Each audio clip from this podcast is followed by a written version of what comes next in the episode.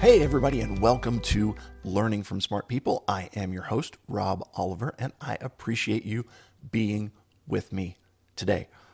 Today's smart person is Drew Donaldson. He is a fellow Pennsylvanian, which makes him an exceptionally smart person.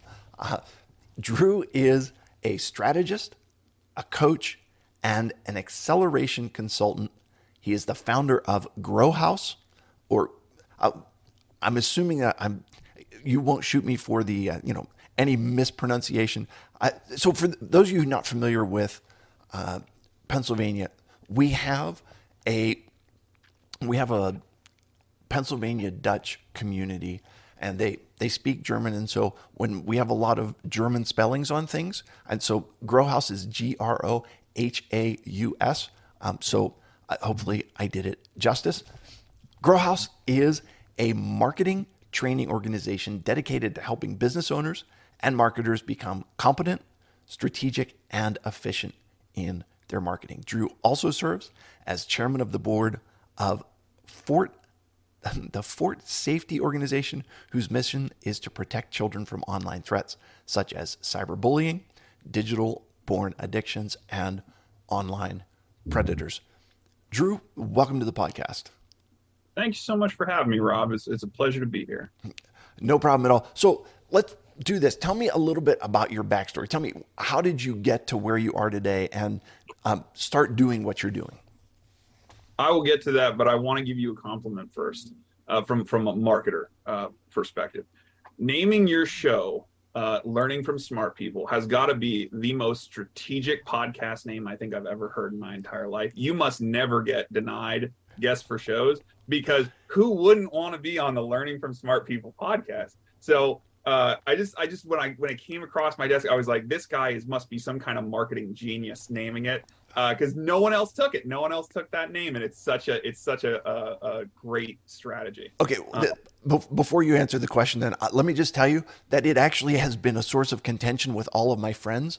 All, they're like, why have you not had me on the podcast? Obviously, I must be stupid, because otherwise you would have had me on your podcast and everybody can learn from me. Uh, you know, so um, thank you for the compliment. And yeah, it was, it wasn't a stroke of genius. It was a, the reality that I want to bring in people who know more than I do so that I can learn from them. So there we go. Well, uh, you you got humility on rap as well. So I, I I'm uh, I'm excited to be here. Uh, my story really starts about fifteen minutes from where I live now. Um, I was born and bred in Pennsylvania by two small business owners. And uh, growing up in that environment, I really got to see the struggles of business ownership. And it's something I became really passionate about. My dad ran a, a, a greenhouse, and uh, my mom ran an insurance agency. And uh, one of the things I like to say is my dad grew tomatoes, I grow businesses. And so that passion for small businesses and being surrounded with them really kind of carried me through my career. Um, I actually started in uh, media. I, I worked right out of college. I worked in New York at a lot of big studios, but quickly kind of lost my taste for it. I just didn't have the uh, the passion or the motivation to grow in that in that field uh, that I thought I would coming out of school. So I made a change and uh, s- kind of gradually transitioned my career into marketing. And it was kind of at a perfect time, because it was right at the advent of businesses being on YouTube. Because I had a production background and I knew a little bit about marketing, I found uh, it pretty easy to become a consultant, uh, telling small businesses how to start putting video online, how to start shooting video. Um, and again, this is, you know, you got to remember what technology was like. This was not today with cameras that have four K built into our cell phones. This is like very, very early on. Uh, and so it, I made a, a good living doing that. And uh, I ran a, the video department at uh, Saint John's University in Queens, New York for a while. And I worked in some agencies, and uh, gradually I, I kind of built this reputation of being a production fixer. So whenever a company was having an issue, I would kind of come in and fix it. And part of the part of that process of fixing things is teaching people what they're doing wrong in the most cordial and professional way possible. So it's, it, I became very good at teaching people of all skills what they were doing wrong in a nice way, and then not only teaching them what they're doing wrong, but showing them how to fix it. Mm. And that just kind of gave me the background to start uh, coaching on on strategy and, and uh, kind of accelerating success as small business owners. So I started GroHaus in twenty twenty as I was winding down a, a big consulting gig with another organization. And uh, I launched it with the goal of like, how can I give back to small business owners? How can I, how can I Um, help them? Because at the end of the day, they're the ones that need strategy the most. They're the ones that are making the biggest strategic mistakes in their business because they just don't have time to learn. They don't have time to go and study marketing the way I study marketing. They don't have time to watch countless hours of YouTube videos to figure out how to run Facebook ads successfully. What they do have is a passion for what they do. They're technicians, and what they need is someone to kind of come in and say, listen, if you want to be successful, this is the stuff you need to do. So that was really the foundations of GroHaus, and that's uh, that's where we find ourselves today. Okay, so I've got a, my brain works in a unique way, but you're talking about your dad growing tomatoes and you growing businesses, okay? And with a greenhouse, when you plant the seeds, everything is done under the shelter of the glass enclosure of the greenhouse, where the conditions are right and the light is right, the temperature is right, and you eliminate all of the, you know, all of the possible, or not all of them, but a lot of the possible things that could go wrong by having it in a greenhouse. Businesses, for the most part, grow in the real world. How do you address, you know, protecting the business so that it can grow, um, you know, by adjusting or keeping it in a place where it can grow safely and the, the elements for growth are there as much as possible? It's a really good question. I think the the logo, the, the GroHaus logo, the GroHaus brand is about the nurturing you receive by coming through our coaching and mentorship program. Things can happen in a greenhouse too.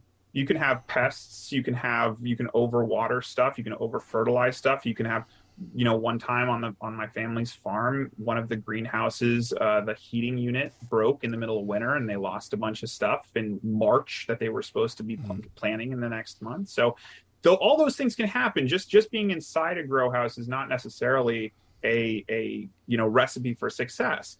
But the idea is that these businesses need some level of nurturing to succeed. If they're just out in the elements, if you take a little sprouted tomato and you just stick it outside, it's going to wither and die because it has everything going against it. It's really small. The world's a whole big place, and it's very volatile for, for, for a new plant. Now, you give that plant some time to grow. You have it be, you know, maybe a six-inch plant, and now all of a sudden you can leave that outside, even if it's in a little pot, and it'll do pretty well. It'll get those roots. So the idea behind GroHaus was not that I'm going to protect you from everything uh, out there in the world. Yeah, the economy could take a tank. Your product could go out of style. All of those things could happen. What my job is, is to nurture the passion that you have as a business owner and protect you from things you can avoid, right? Protect you from the frost, you know it's coming, right? right? If we, if any of you are gardeners out there, you know, the worst thing in the world is going out on April and buying a whole a, a rack of plants and coming home and putting them in the ground. And then what do you hear on the news that night? Well, it looks like a late frost this year, and all of that work gets wiped out. That's what I'm here to protect. I, I can't prevent you from, from I, I can't prevent your business from failing at the end of the day. Uh, but what I can do is protect you from the the knowable, the things that I know are going to happen because I've seen it time and time again, and then help you build that foundation, build that root system so that your business can take life and be more resilient at the end of the day. That's really what it's about. Okay. So what I hear you saying is that there is a, it's a two-sided thing. Number one, it is protecting you from the things that you can be protected from. And number two, providing you with the the fertilizer, so to speak, um, the, the water, the fertilizer, the the components for growth that would be, you know, that are available to you and, you know, can help with that. Uh, all right. So the goal is business growth. The goal is to see businesses succeed. Can you talk about, you know, like what are, do you have some ideas for steps for success? Like, is there something that people should be doing early on in that process to say this, this would be my suggestion of the first step towards success? So the thing that everybody skips, and this this is probably ninety to ninety-five percent of all business owners, is they skip idea validation. Um, the people that you find most successful in small business validated the idea before they invested even their first thousand dollars. And validation is not hard. Everybody thinks you need a research team and millions of dollars to validate a concept. It really can be as simple as asking your fifteen closest friends if you did something, if they would pot- buy from you. And then if they say no, well, then you, you're you're dead in the water, right? Because if the people that most that most support you can't even muster up a lie to tell you they would buy from you, then what what good are the next fifteen people that you don't know going to try? So what I always recommend is ask those fifteen people, ask your mother, ask your wife, ask all the people around you, hey, do you think this is a good idea? And if everybody says no, then you probably don't have a good idea. If everybody says yes, now go out into your network and ask fifteen colleagues, is your is this a good idea? Would you buy this? Could you see other people buying this? Take the feedback from there, and then you keep moving on. As long as there is always a majority of those fifteen people that think it's a good idea, the next step would then be to go to cold traffic, go out on LinkedIn, find people in your target market and send them an email, say, I'm not trying to sell you anything. I'm just trying to validate an idea. Would you mind if we jumped on a five minute Zoom conversation so I could just pitch you this idea and you could just give me feedback on it? Doing that is scary for a lot of people, but it shouldn't be, because it's actually, it's actually working in the inverse of how people think. People think, oh man, you know, George, the president of Atmico, is going to get this message on LinkedIn. He's going to think I'm such an idiot. And he's going to think like, so lowly of me that I, I don't have a business yet. I don't have a website I can send them. I don't have anything. The reality is you might have just made George's day, because what you did is you inflated George's ego. George, you know, George might have had a really rough day. And then you, this fledgling business owner, are looking up to the great George, president of Acmeco, and saying, you know, please, sir, can I have five minutes of your time to just get your, your honest feedback, because I respect you so much. And a lot of this is in the presentation of that email. I'm not shortchanging the the need for good copywriting. Um, right. I'm a copywriter at heart, so like that is important, but that's how you validate an idea. You go through that process, and at the end, if you have fifteen cold people on LinkedIn, and the number is really irrelevant, it's just a majority of people on LinkedIn that that say, yeah, no, I would, I could definitely see buying something, and here's what I would buy, or here's what I would change. Your idea is validated. Now you start building. Too many people do the opposite, and they say, I have a great idea. And then they pay for a five thousand dollars website, and they pay for uh, you know, two thousand dollars a month marketing plan from some local business. And then they sign a ten year lease on a facility, if it's like a brick and mortar business, and they spend all this money, and then they throw the doors open and no one shows up. And they're like, why is this happening to me? Well, it's happening because no one wants your product or service. There was there was no need for it. There was no space mm. in the market for it. There's no, you didn't validate it. So that's the number one thing. That's that's step one, in my opinion. Okay. Um, and of course, with all LinkedIn stuff, I would suggest do not send, you know, um, do not write copy and send it to everybody. Send it to George and Sue and Ishmael, and, you know, uh, make sure that you're individualizing those um, those requests. Um, and yeah, it's funny. I, I to, I'll give you a quick story. And when I was growing up, I listened to Southern storytellers, and the one guy tells a story about him and his buddy were out hunting possums one night, and by the train tracks, and they hear like a hundred car freight train coming, and his buddy gets his flashlight, puts a red bandana over it, and jumps out in front of the train, starts waving this thing that looks like a red light, and the train like screeches to a halt, almost runs the guy over. The, The conductor or the uh, engineer gets out and says, like, can I help you with something? And the guy says, well, we're out here hunting possums, and we just wanted to know if you wanted to buy one. And the, the guy says, well, like, you mean to tell me you risked your life in front of a hundred car freight train to do this? And the guy says, well, yeah. And the guy says, you're, you're out of your mind. But being as I stopped, like, I don't mind eating them. So yeah, I'll take one. And the guy says, well, we haven't caught any yet. I was just conducting research to find out whether or not you would want one, which sounds to me like idea validation, if that's, Uh, if that makes any sense.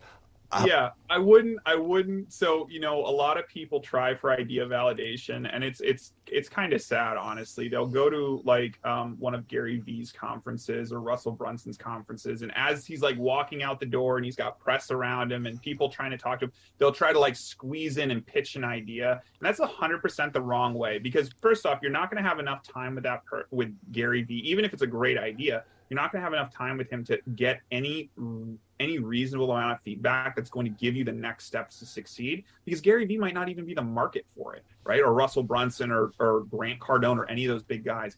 So that's that's kind of like your your uh, analogy there. They're the speeding train. Don't get in front of this speeding train. Don't you don't even need to go for a C E O of a major organization, if if not a C E O at all. Just try to find normal people that are, are working in that role who you think are going to be those successful folks. Um, the bigger the profile, the bigger the company, the the bigger the gatekeeper, and the harder it is to break in. Um, there are plenty of businesses under there out there in the one million to five million dollars in revenue that will give you amazing feedback, and no one is asking their opinion, even though they're probably spending thousands of dollars on whatever you're doing. I um, mean, it doesn't, that's kind of a B two B example. You could do the same exact thing on Facebook by leveraging Facebook groups.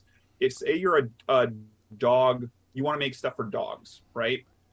You go out and you join a bunch of groups on, about dogs on Facebook. You message the admin and you say, hey, listen, I'm I'm starting this business. I know I'm not supposed to promote in the group, but I just, can you just, you know a lot about dogs. You have this huge group. Can I just show you what I have? And can you tell me if you like it, if it's something you think other dog owners would buy? Again, you're boosting their ego. And the benefit there is what they will probably do is say, if they if they like it, they'll say, yeah, no, I really like that. Now it gives you an opportunity to now validate that idea with the entire group. And cool. so there's there's the, the validation works, whether you're B two B or B two C. Um, it's just a slight tweak in where you find that audience. Okay. I, what about mentors? What are your thoughts on like, because so to me, um, you know, you, your first fifteen people are your family and friends. And those are the people that are most likely to say yes. And then, you know, having, having somebody who's kind of been there and done that, that you float your idea by, uh, you know, what are your thoughts on mentorship and mentors? I think it's wonderful. I mean, I, you know, I, obviously I would, because that's what I do, but I, I really think that the biggest, the biggest impact in my life in terms of education was not the school I went to. It was not the courses I've taken or the webinars I've watched. It's the mentors I've had. Um, because when it, when it comes to trying to walk a path you've never walked before, it certainly helps to have a guide. Um, and I think the, the thing that people discount with mentors, mentorship has kind of gotten a bad rap because there are two types of mentors. There are engaged mentors and there are disengaged mentors. And a disengaged mentor is as good as anyone else on the street. I mean, I could walk up to the guy that, you know, just walked out of the diner down the street and ask him the same questions. And if he's not engaged with me, he's not going to give me very good advice. So it's not just about finding a mentor that has, has been there, who can help you. It's having someone that's engaged in your process, who will ask you questions, who will play mind mind games with you. Good mind games, by the way, um, not not the kind of like, you know, gaslighting, um, but but be able to work out with you exactly what your idea is and show you how the, the errors in your ways, the, the things that you're not doing well, hold you accountable for the things that you said you were going to do and either did or didn't. And then also teach you the ropes of what's that next thing I need to do. So like the, the, one of the things I value, even as a, a as a coach myself and, uh, you know, as a successful business owner, I still call my uncle, who is an even greater success than I am in this field. And I taught, I pitch him every idea I have. And he and and he and I will go back and forth. And there are plenty of times where he says, that's a terrible idea. And I say, are you sure? And he's like, yep. And I go, okay, that's that's the nail in the coffin for that idea. I'm not going to follow that idea, because he knows six steps ahead all the stuff I'm going to face. And he now just shortcutted all that pain, so that just like idea validation, You're you're taking the shortcut. You're saying, instead of me having to go and build this thing and then test the whole rigmarole, you're saying, getting right to the point of like, hey, is this a good idea? Am I doing this right?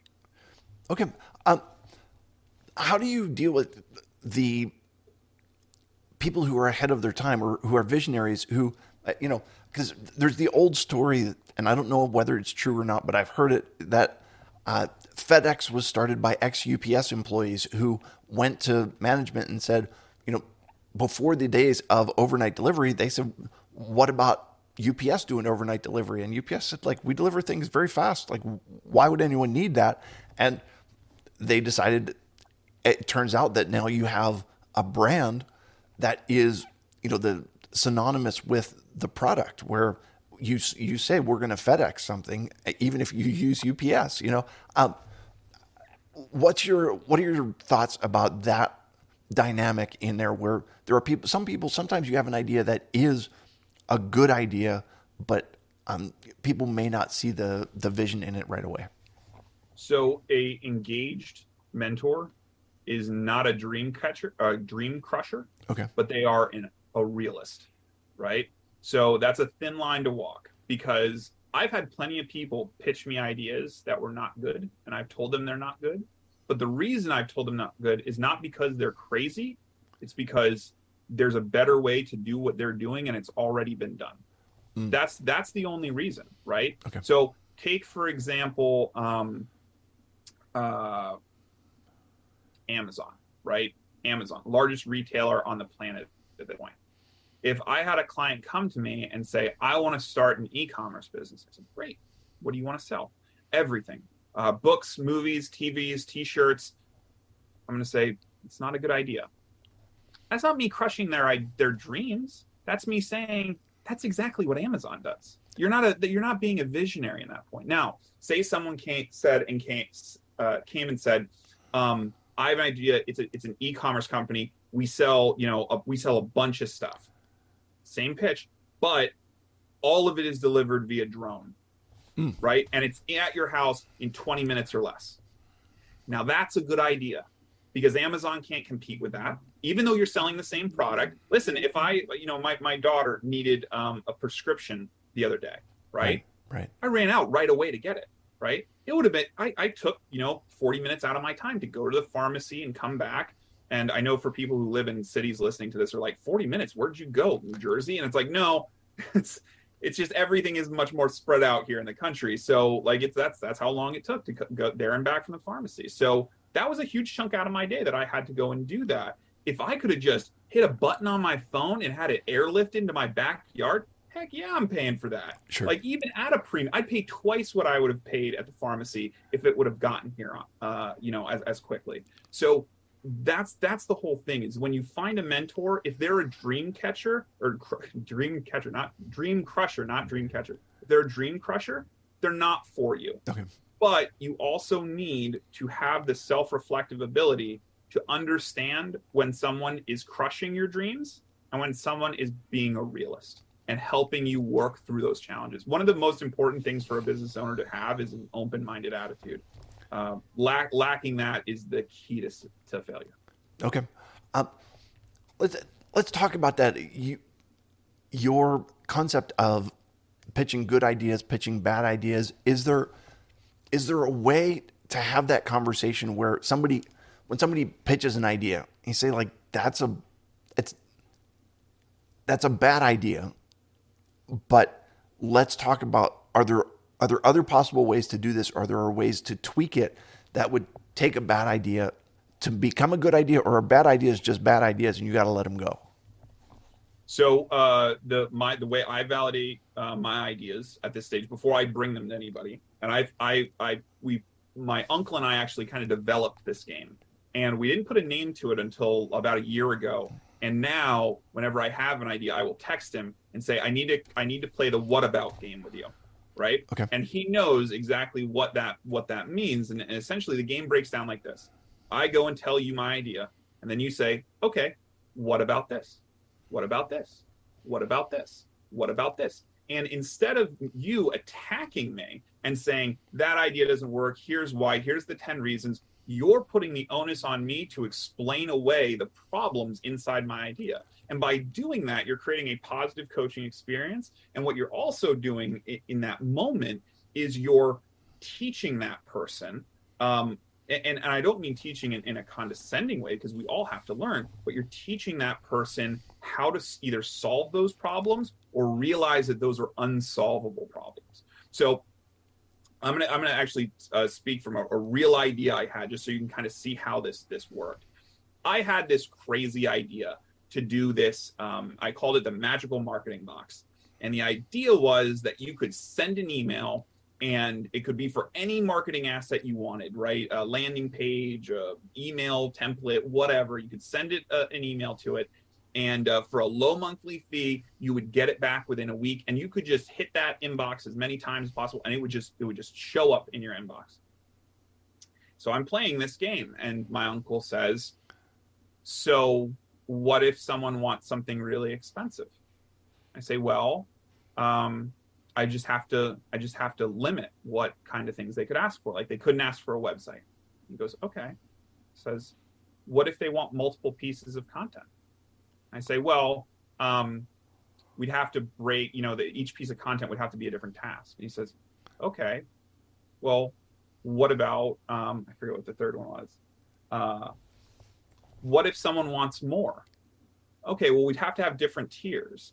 And so we play this game for like an hour, and he asked me all the questions. And as I'm talking through the answers, I'm realizing how bad of an idea this is, because I realize the simplicity of the idea, a magical marketing box, right? You send an email and you get something back, is slowly being diluted with all of these stipulations I now have to put into it. And at the end of that conversation, all these stipulations I put to protect the business idea, I've just become a marketing agency.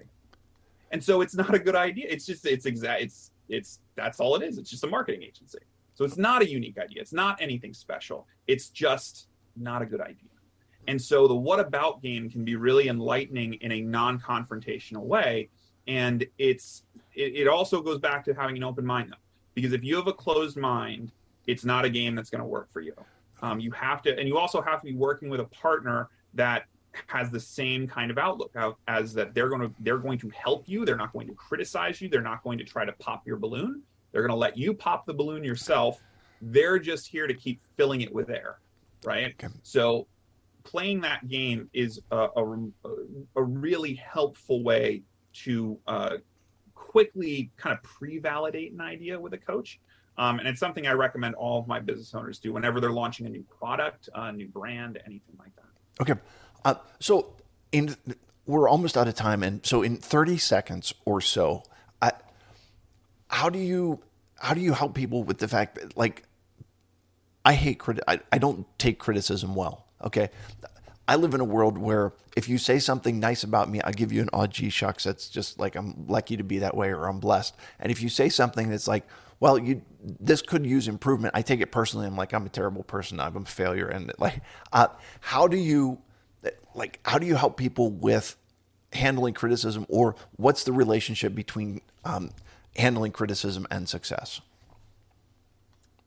So I, I think your your ability to take criticism in any forms is directly correlated to success. You don't have to take all criticism equally. Like, if someone walks into your store and starts saying, this store sucks and you don't sell anything good and I don't want to ever shop here again, you have a right to be upset about that. Like, someone just came in and, and trashed something that you're passionate about. But I think the difference is when you're working with someone, especially like a mentor or someone that cares about you, and they're giving you criticism, to be understand that that is coming from a place of love, not hate. Mm. They're doing it for your benefit, not your your um, not not to hurt you or insult you. And I think people often think all criticism is equal, and they because they think all criticism is equal, they treat it as equal, and so they get into this cycle of they bring an idea to somebody, they don't respond positively immediately, and then they they retreat back into themselves and say, they don't understand my vision. No, they're just trying to help you achieve it. They're not trying to hurt you, but because it's, especially nowadays with how people are online, we all know how nasty people get, people get very defensive. And so one of the parts, uh, just like being open-minded, you you really need to kind of let your guard down if you're ever going to grow. You know, it, it would be the equivalent of, you know, trying to, to, to grow a tomato and not showing it, like it gets a, a fungus on it or something, and you don't want to show anybody or you don't want to ask any questions. And so what happens? It withers and dies, right? It's not going to survive because you don't know how to fix it. So it, it's really important to be open to that feedback and just to understand that uh, the people that you're going to need to, to, to, you need to have that love and trust kind of relationship. Doesn't even need to be someone close. I'm in a, in a, in a, a group with other mentors right now, and we can be very brutally honest with each other about how we design our programs or how we think things should run. And because we know we're all there to support each other, we're, I'm not, we're not worried. We, we, I don't leave those meetings having one of my ideas shot down, feeling like, boy, those guys are so mean. Like, what a bunch of jerks. No, it's that, hey, they're telling me because I'm going to find out sooner or later. They're just shortcutting me. It's sure. all about shortcuts. Right. But, and I think that that's very important for both people receiving criticism and those who are sharing, you know, feedback that is not the, like, you have the greatest idea in the whole wide world. Like, this was even, this would have even been great before sliced bread. So uh, there you go. Uh, listen, Drew, if somebody wants to learn more about you or find out, find out um, what you do, where can they find that information? So they can visit me online, grohaus dot org. It's G R O H A U S dot org. Uh, and uh, you really, uh, you can read all about our, our marketing coaching programs there. They are open to any small business owner or marketer uh, that is just, just needs uh, a hand. And I'd be happy to uh, offer your listeners a free coaching session if they'd like it. Um, these are not sales sessions. I know everybody's calling like coaching sessions now, and it's just a sales pitch. I don't do that. I don't like it. Um, I've been on those calls. I'm, you know, I'm, I'm the same as all of you. I don't like, uh, I don't like the feeling of getting the bait and switch. So it's a, it's a fifty minute call, and it is, it's all about you. So you bring whatever challenges, I'll help you work through them. And, uh, if you decide at the end of it, you want to work together, that's fantastic, but I'm not going to push you either way. Um, cause like I said, it's, it's up to you as the, as the business owner to make those kind of decisions about what's going to be right for your business. All right. I appreciate it, man. Thank you. Uh, listen, Drew, you've been, you've shared a tremendous amount. Um, it is now time for three questions to establish your humanity. Are you ready for these, my friend? This is like a podcast Kapka.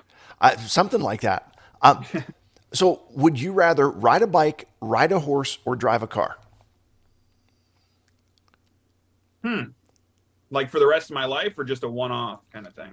Uh, to you know what for the rest of your life the rest of my life I'd ride a horse, man. How can you like how can you not ride a horse? It, it just riding it it's just so much more exciting than the other two options. Like if it was a if it was a one-off thing, yeah. I might say like, oh, I'd like to go on a bike ride, you know, or something like that. But yeah. Man, can you imagine pulling up to Wendy's on a horse? Hey, like, going through the drive-through, right? You know, yeah. What? I, Actually, so. my cousin, she she buys and sells horses and trains them and stuff. And she she put out a TikTok video for going through the drive-through getting coffee. That's on a horse. I was is, like, you're such a brilliant, like that is awesome. Phenomenal. Uh, when you were a child, what did you want to be when you grew up? Man, well, I, I wanted to play football for Notre Dame. Okay. That was a big thing. I never did that. I never ended up even playing football, but I really wanted to do that. And then when I was a little bit older, I really, I was really into boxing. I really loved Muhammad Ali and Mike Tyson and uh, uh, Mickey uh, Ward. And uh, so I wanted to be a boxer. And then I realized getting punched hurts, and that wasn't really cool. So, um, you know, it's it's funny. Uh, I think the thing I my most wanted to be for the longest part of my life was a musician. Um, you know, one of the things that's really important for anyone that's trying to chase their dreams is to understand when you're just not skilled enough, or when you don't have the the talent, the built-in, just you know, genetic talent. And talent is very much genetic. Not all skills can be learned. Sure. Um, I'm a big believer in that, uh, and and know when to quit. Um, And that's really what I did with music. I just knew that I I was not, I didn't have the right gene to be massively successful in that. And so I decided, hey, I got to find something else to do. Um, so I think those are those are the main things. And then it was shortly after, it was like, well, what what do I like doing? And that was like where I got into film. Got it. Okay. Um, this last question is a Pennsylvania specific question. And that is um, Scrapple. Overrated, underrated, or... I. You know, it's it's all right. Um, okay, I'm gonna preface this. Most Scrapple is terrible. Most Scrapple is is just terrible. But my grandmother makes her own Scrapple, and it's pretty good. Okay. Uh, it's not something I'm gonna eat every day, um, and I don't really want to know what's in it. Um, but it is good on occasion. Okay. Um. You're really you're really asking some very very controversial questions here. I think the hate mail is going to come pouring in. So for those of you those of you who are not from Pennsylvania, I will put a Wikipedia link or some kind of link in there to explain what Scrapple is. You're going to have to look it up on your own. It's a Pennsylvania thing, and um, yeah, it there are very few people who have a neutral stance on Scrapple. Yeah. Let's just put it that way. Listen, yeah. Drew Donaldson, don't, thank you. Don't read it before you eat, by the way. That That yeah. is an after-dinner article to read. I, okay, okay, maybe. But the other piece is that if you read it afterwards and you're like, I really ate that. Um, yeah. Uh-huh. So anyway, yeah. Drew Donaldson, thank you so much for joining me today. I appreciate you sharing your expertise. You are indeed a smart person. To all my listeners, thank you for being with me. And I will remind you, as always, that when you stop learning, you stop living. Have a great day, everybody.